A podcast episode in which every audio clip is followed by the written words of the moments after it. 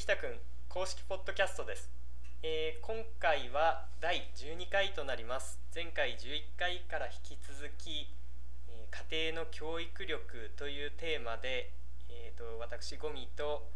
三沢先生松本先生と一緒にあのトークっていうような形で進めていきたいと思います。よろしくお願いします。よろしくお願いします。よろしくお願いいたします。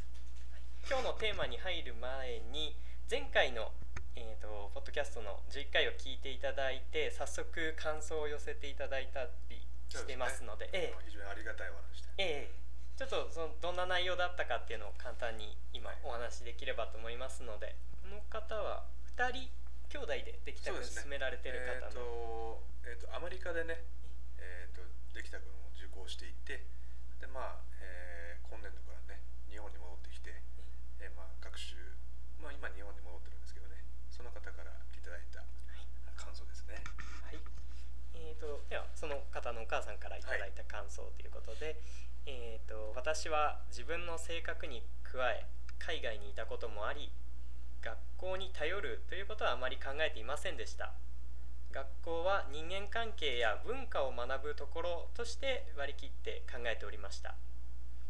アメリカ滞在時はその時その時の子どものレベルとやる気と興味によって通信教育に加えてダウンロードできるプリントを仕入れたりアプリをやらせてみたり試行錯誤でした。さらに慣れない英語の現地校対策。上2人にギリギリいっぱいの状態でそんな中でできたくに巡り合ったのは本当にラッキーでした。この休校期間に子どもたちにはとにかくいろいろやらせたいこともあり詰め込みつつありました。が、えー昨日ポッドキャストを聞いて何より自分で学べることに気づかせるのが大事なのだと思いました。できたくんのおかげで自分で知らないことも学ぶことができそれが自信につながっていると思います、えー実は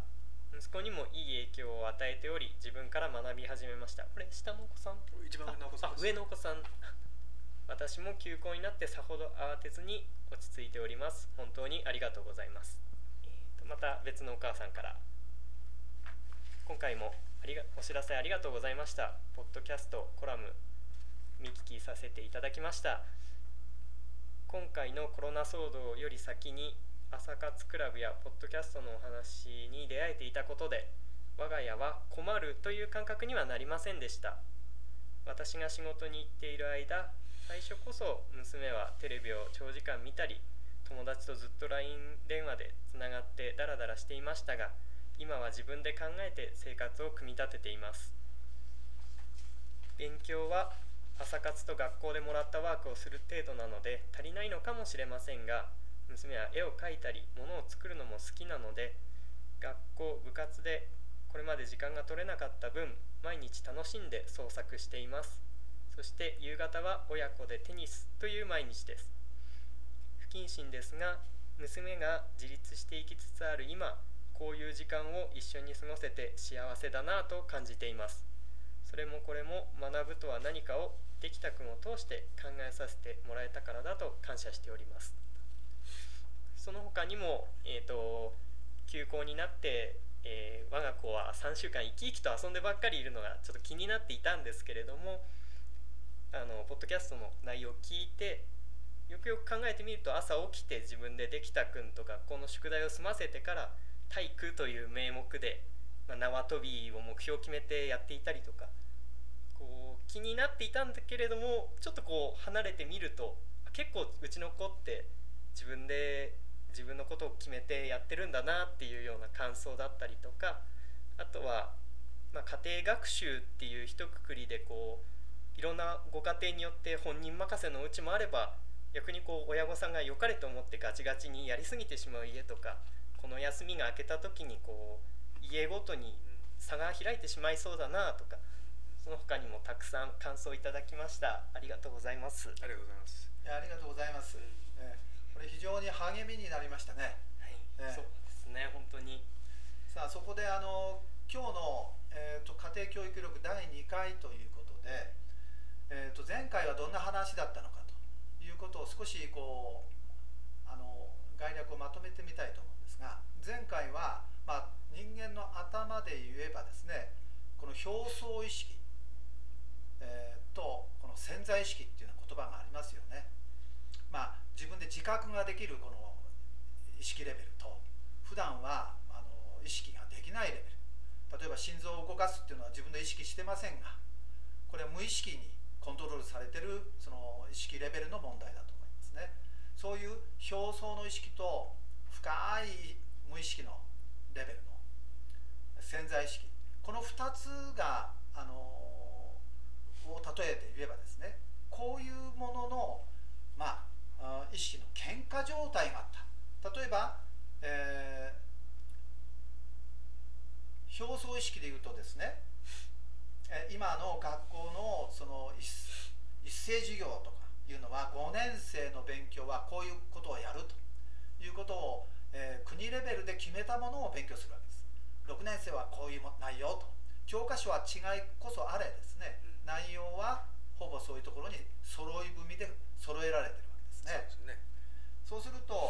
これはみんな同じことを勉強しなきゃいけない。うん、から一人の先生が一斉授業としてみんなに教えると。うん、こういうことで、えー、この前出たその産業革命あるいは日本では明治明治から始まった学校制度の中で確実的に行われてきた。だから、授業が子供に合わない、うん、もうそんなこと分かってるよっていう子もいるし分からない内容を学年が上がったということで、えー、勉強しなくちゃいけない。宿題も分からないことをやらされる、こういうように個人に合わない学習内容宿題がたくさん出るということで学校の勉強は楽しくないっていうそういう子どもたちがたくさん出てきてしまういるというのが現状だと思います。そうですね残念ながらこれはまあ学校の先生の責任ではないんですね、うん、こういう制度の先生たち一生懸命やっておられると思うんですが学校の制度の問題がですね昔はあってたけども今はもう合わないと特に個性が重要視される今の現代の子どもたちには本当に合わなくなってしまった。っていう表面の楽しくない面白くない義務的に勉強するっていうふうに思いながらそういうことを意識しながら学校に行ってる表面の意識と。一方潜在意識の深いところではですねこの学校ができてから150年も経ってますから。日本ですよ、日本の場合。そうすると子供からすればひいひいじいちゃんの時代からもあるわけです、ひいひいじいちゃんひいじいちゃんじいちゃんお父さん僕私っていうような形で自分が生まれる前からずっともう勉強は学校に行って教わるもの子供はもう学校に行くべきものもう決められたものとして当たり前のように空気のようにそんなことを改めて考えることもない無意識の中に落とし込まれていた。だから学校行ってあの学校行かなくちゃいけないという意識とそれから当時明治の時代ですね。これは新しい知識をどんどん外国から入れなくちゃいけない。だから新しい知識を学校で教えてもらうという。そういう学校というのは働きのある存在だったんです。ですからそういうものは新しいことは学校に行かなくちゃ教えてもらわなければできないっていうのが無意識の150年の間に無意識化したものがです。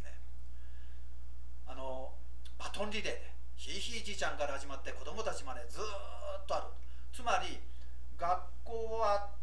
の勉強はちょっと自分の個人にぴったり合わないから楽しくないっていうこの表面の意識と楽しくないからバツって思う自分。不登校の子供たちもたくさん出ちゃったんです、うん、ね、これバツ。で潜在意識の方ではがでも学校に行かなかったら新しいことを勉強できないやっぱ必要なんじゃん丸っていう。このバツと丸の喧嘩状態が起きていてですねその喧嘩状態がいろんな不登校から始まってですね学校の授業をどう変えていったらいいんだろうかっていうこういう現実の問題を作り上げてきたと、うん、こういうことが前回までの一つのまとめだと思うんですね、うん、そこでこの前三沢さんから提示されたですねしかし今という時代は大転換の時代に入ったと、これ大きい時代の変化だと。これはコンピューターの登場ということで前回ありましたね、ここもう一回回ちょっと話そうですね。もう、まあ、前回とちょっとねかぶかぶかぶっちゃう部分もあると思うんですけどもう今多分その経産省とかでもねもうあの今のこの休校の事態を踏まえてそのインターネット上で学ぶことができるソフトとかまたは通信媒体とかねで、まあ、スカイプとかズームみたいな機械を使って学ぶことができるものの紹介とかっていうふうにもう経産省みたいな国のレベルでもねもうそういうものが始まってると。でつまり学校で学ぶようなレベルのものについてはもう図書館とかインターネットとかっていうもののものを駆使すると、まあ、ほぼ無料で、まあ、手に入ってしまうっていう時代になってきてると思うんですよね。ですから明治の時代みたいにそのある学校というところまでこう、まあ、空海がねあの学びを求めて中国に渡ったみたいにあの学校という学びのところに行かなければその知識が得られないっていう時代ではもうなくなってきちゃってるんですよね。だからその明治期に必要だった教育ともう今現代で求められてる教育っていうものが、まあ、明らかにこれは変わってきてるんだなっていうのはもう最近お子さんたちと接してて特に感じることですよね。だから本当にももし僕が同じように子供だったらただ教育を受けるのではなくどうやったらそれら無数にある情報とかっていうものを自分の知識とか能力として身につけていくことができるかっていうね学び方っていうものを、まあ、教えてくれたらありがたいなと僕だったらまあ思うかなっていう感じですかね。はい。というように今言ったように今までの時代と比べると大転換の時代が今あの我々に訪れ訪れていると。こういう話だと思うんです、その中身はですねやはりコンピューターの登場によって情報ネットワークというものがわーっと構築されたと。それによっていろんなことを発明したり考えたりしてる人たちが情報発信してるわけです。それが全部ネットワークでつながったということは各個人が持っている専門的な知識も含めて私たちはそれを自分の知識として活用できる時代になったっていうことなんです。ですね。ということは今度別の言葉で言えば自分だけの脳みその中でこう考えなくちゃいけなかったものがコンピューターというのは自分の脳みそが外部に、ね、外部に、えー外部の外部外部脳と言ってもいいのかな？自分の脳みそを外部に取り出してみたと。でこれが実は個人を超えて先ほど言ったようにいろんな人たちの脳みそがこの外部に自分が使えるという意味合いでですね膨大な脳みそを外部にコンピューターとして自分の一部としてですよ自分の体の一部として外在化させたっていうのが一つのイメージだと思いま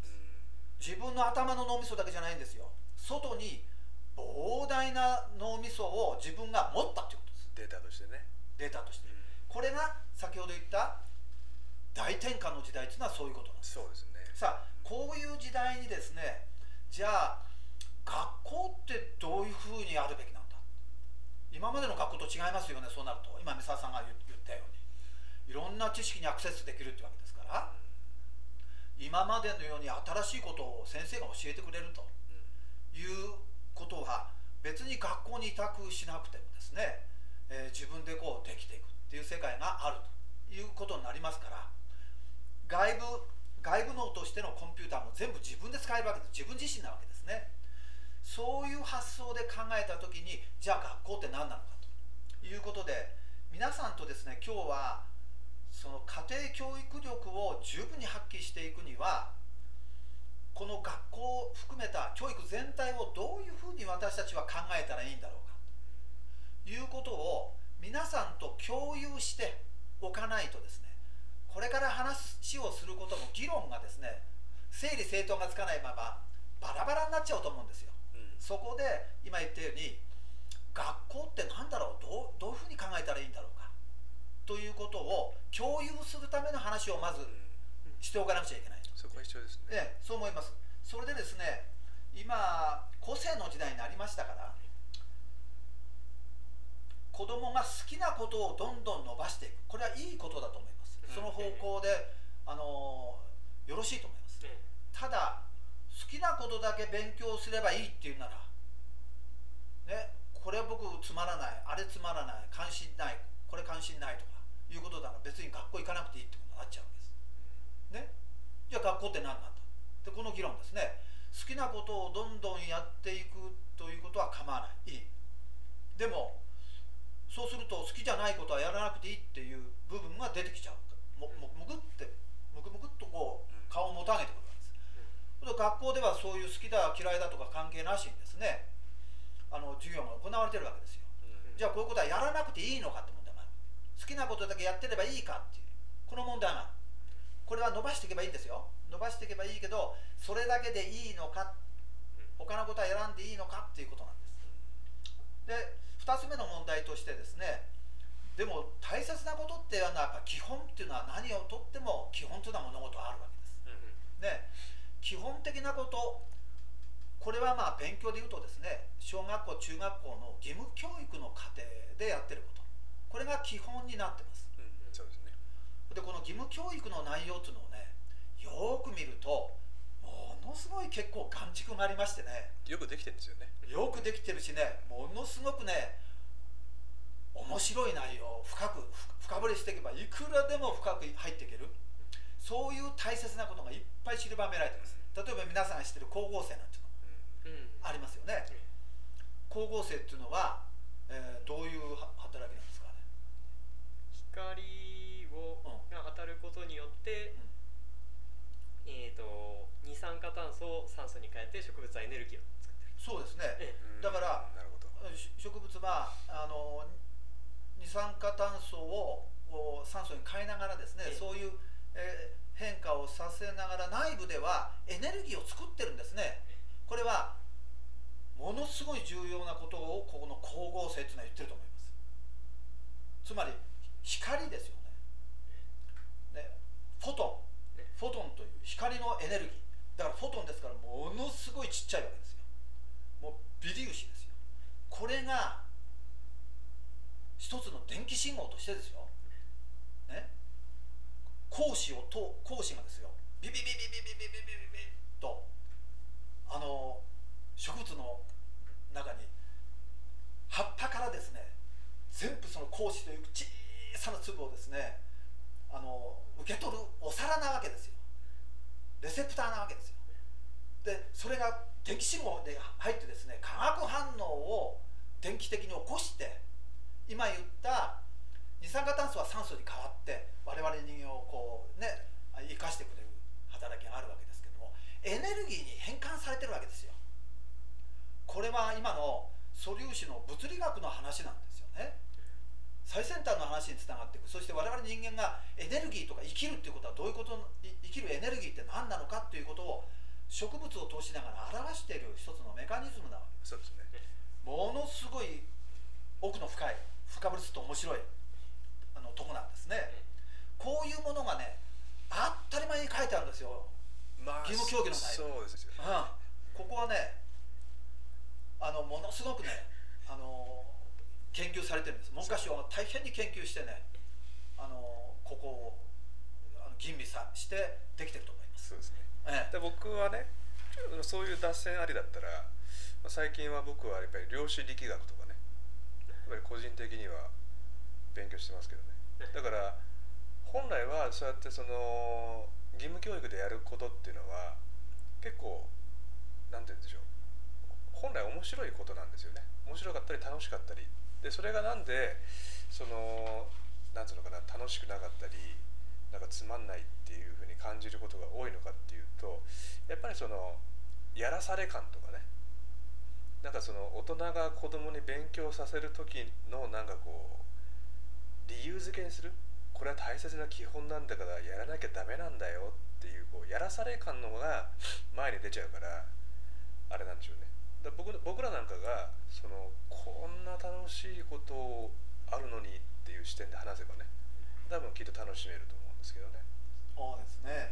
それでですねそういう内容から見るともう一回学校というものを考えるとこの義務教育の小学生中学生でまだ学ぶっていう内容。子供ももまだまだ一人歩きをこれからしなくちゃいけない。よちよち歩きからちゃんと自分の足で歩くようになる時期です、ね、この中で行われる義務教育の内容は今言ったようにものすごい深掘りすると面白い内容がいっぱい散りばめられている。大切な基本的な内容だと思うんです。じゃあこういうものをどういうふうにやろうかと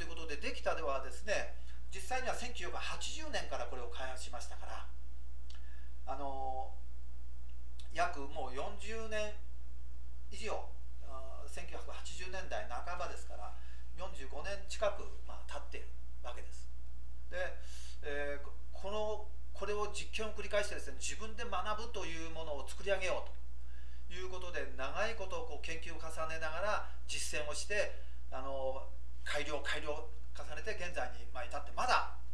あの毎回、ね、毎回改良して新しいものを作り作っているわけなんですね。アップデートしてますね。はい。でそれをこうやってみて分かったことはあの今言った義務教育で学習する算数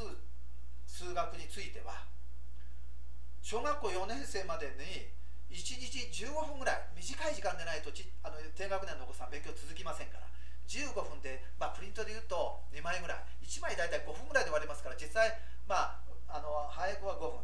それでも平均10分ぐらい、まあ、伸びても15分という短い時間に設定してですねプリントを開発したわけですが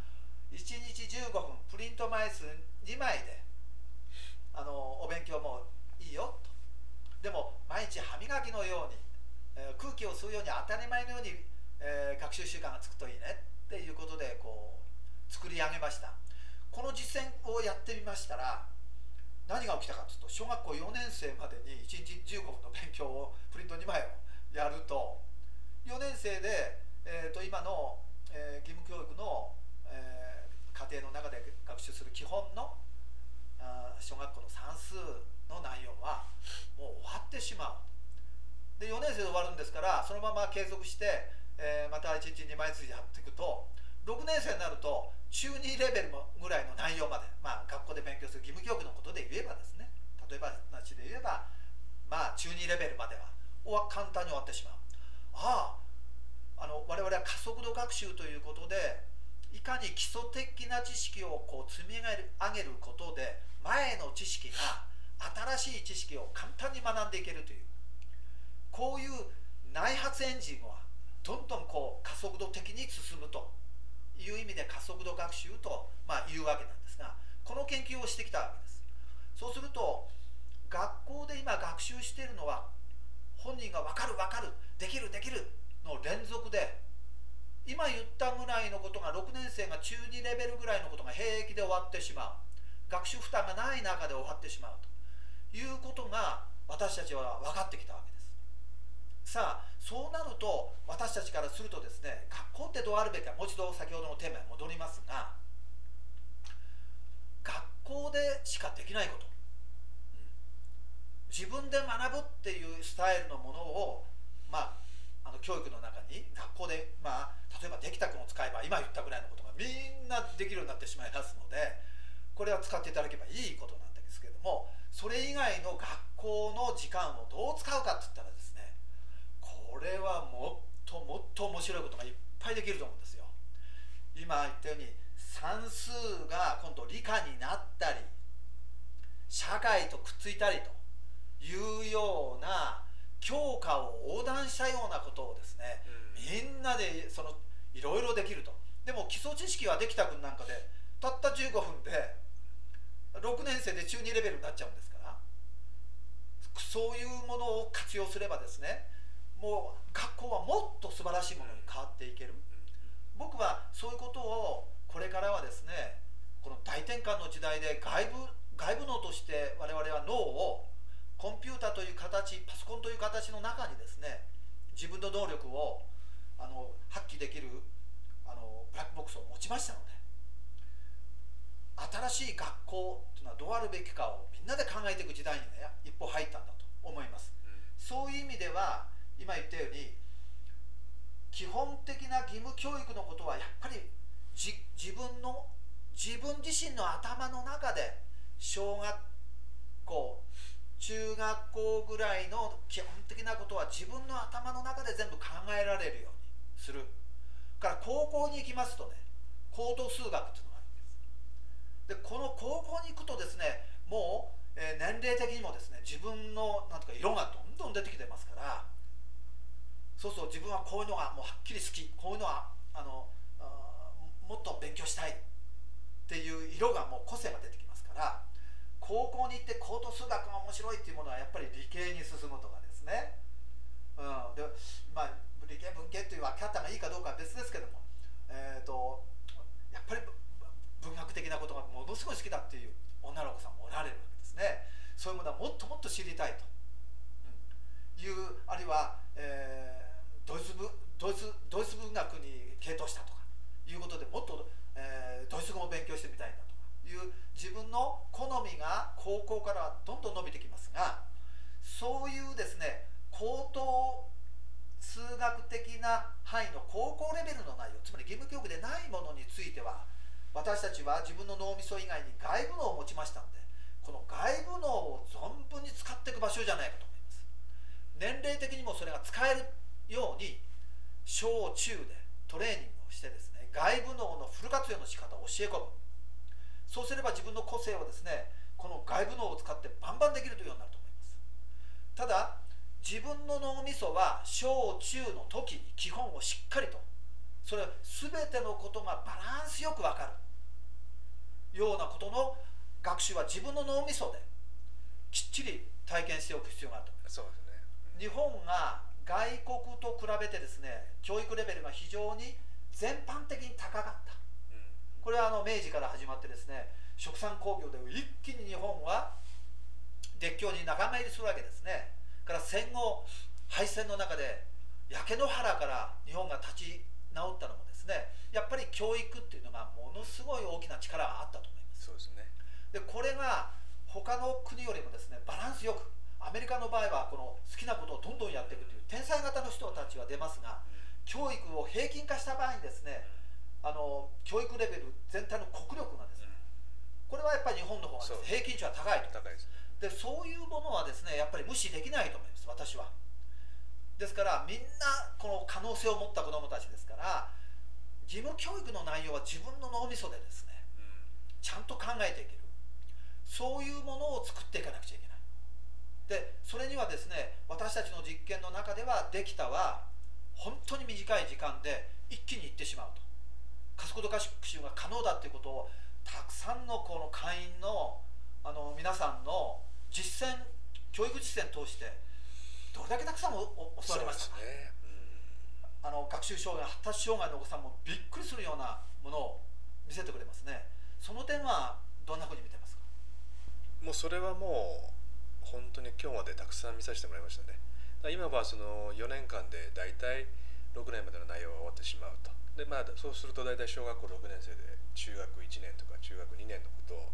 学習してるお子さんっていうのは、まあ、私が担当させていただいている中でももうたくさんいらっしゃるので、まあ、本当にコツコツ続けるっていうこと続けるとねどれぐらい子どもたちが能力を発揮するのかっていうのは本当にたくさん見させてもらいました。でまた逆に今度小学校5年生で小学校1年生レベルのことから始めていかなければいけないとか小学校6年生だけど小学校2年生のことからちょっと始めていかなければいけないっていうぐらいこう取りこぼしがあったりとかこう積み残しがあったりとかっていうお子さんももちろんいらっしゃるんですけどじゃあ実際それ取り戻すまでにあもし6年生が2年生まで戻ったら実際6年まで戻るのに4年かかるのかっていうと人間ってそんなことなくてもっと短期間でもっと効率よくその6年のところまで戻ることができるんですよね。それをそれを可能にするのはやっぱりその一人一人の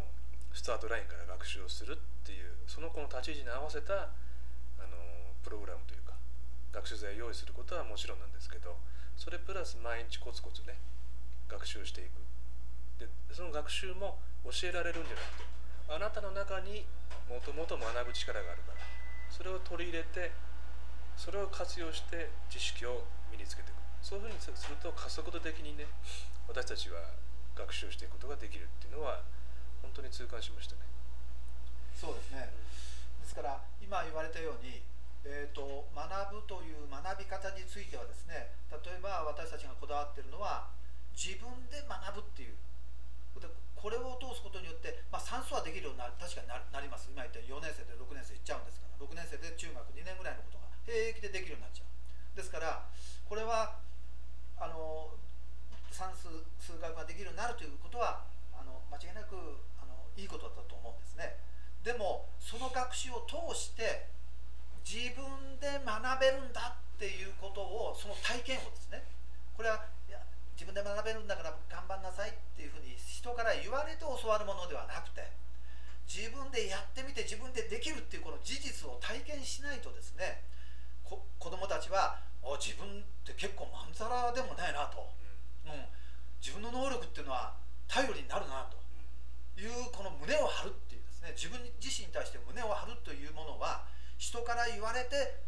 すぐ分かるものじゃないとですね。その体験以外ないと。そういう立ち位置に立ってこういう学習材を作りましたがこれは非常に重要だと思います。その意味で、えーと、今日皆さんにお伝えしたいことはですね、えーと学校って何なのか義務教育の勉強義務教育の勉強って何なのか好きなことだけやってればいいのか、ね、じゃあ義務教育のことは関係ないということなのか。いやそれはちょっと違うかもしれないぞ。義務教育の内容っていうのはものすごくものすごく面白い重要なことが散りばめられていて今でも教科書を見ればうわーこれはすごいなというものをやっぱり文科省でもしっかり吟味して作ってるんですね。僕は個人的にはあの家の土台かなと思ってます。土台ですね。だから家家ってやっぱりその子その家その家のやっぱりこんな感じの和風にしたいなとか洋風にしたいなっていろいろアレンジはあると思うんですけどやっぱり基礎がしっかりしてないと家っていうのはやっぱり持たないので僕はいろんな個性の花が咲くんですけどその個性の花を支える、まあ、重要な部分かなっていう感じはしてますね。そうですね。これはもう本当そう思いますね。そこが抜けてるとやっぱり欠陥住宅になっちゃったりするしそこは重要かなと思います。そうです小中というのは全体的なことが有機的につながる知識として重要なことが教科書に散りばめられているという意味でとても大切ですねと。好きなことだけやってりゃいいっていう話じゃないですねと。そういう意味ではじゃあそういう勉強を効率よくやるにはどうしたらいいか。僕たちはできたというものを一つの提案として出したわけです。これは加速度学習ができますと。忍耐して頑張るとかそういうことでなくて1日15分ぐらいでこういうことができますっていう一つの提案ですから。で他の教科でもあるかもしれません。そういうのを専門でこうねいいものを出してるものはたくさんあるかもしれません。そしてこれとは別に学校はじゃあどうあるべきかと言ったら今言ったようなことが片付いてくればですねもっと別なことが学校の働きとしてあって今言ったようなことができるようになればですねうんあの子どもたちがちゃんと自学自習できるという学校の中にそういうお勉強もあり、ね、それからみんなでですね横の知識をこう広げていくと。算数のようで算数でなく理科であったり社会であると。いうような横のものをつなげていけるですね。そういうことをこれから学校はやっていく。そういう学校が新しく生まれ変わる。この2つのエンジン自学自習で今まで学校でやってたようなことはバーッと終われる時代になってきた。じゃあ学校もっと違う役割がある。ということでこれを、えー、2つのエンジンでやればですね2稼働すればこれものすごいことができると思う。私は小学校は中心は算数4割国語6割でいいと思います。国語がやっぱり6割。国語をきっちりやる。で国語6割。算数4割。この2つが算数と国語が根幹となってどんどん高校に向かって科学や物理の方向に発展していくようにですねなっていくんだと思います。ですね僕も今話を聞きながら、えーと、自分はこう結構淡水魚とか好きで勉強してたんですけれどもそれでもこうその中に地殻変動の話が入ってきたりとか英語の論文を読まないといけなかったりとか結構こうそれだけ好きなことだけっていうんだと本当に好きなことをその深さまで学習できなかったなっていうそういうか自分の今までをこう考えながらちょっと話に参加してたんですけれどもまずはそうですね小学校の内容中学の内容義務教育の内容っていうのはまあですかその人の、好みとかっていうことを超えてしっかりトレーニングしていく必要あるのかなっていう感じですね。だと思うんですこれをベースにして次回これがベースで整理整頓がついていれば深い話がこれから家庭教育力というものをもう少し深掘りする話に入っていけるんじゃないかと思うんですが。そうですね。そういうことでよろしいですか？そうですね。そうしましょう。はい、はい。ではまた、えー、と今回までのところをみんなあの聞いていただいている皆さんと共有して次回より家庭教育力というテーマで深掘りしていくとそんな流れで、えー、と今回はちょっと長くなってしまいましたけれど最後までお聞きいただきありがとうございました。ありがとうございました。また次回もよろしくお願いします。よろしくお願いいたします。失礼いたします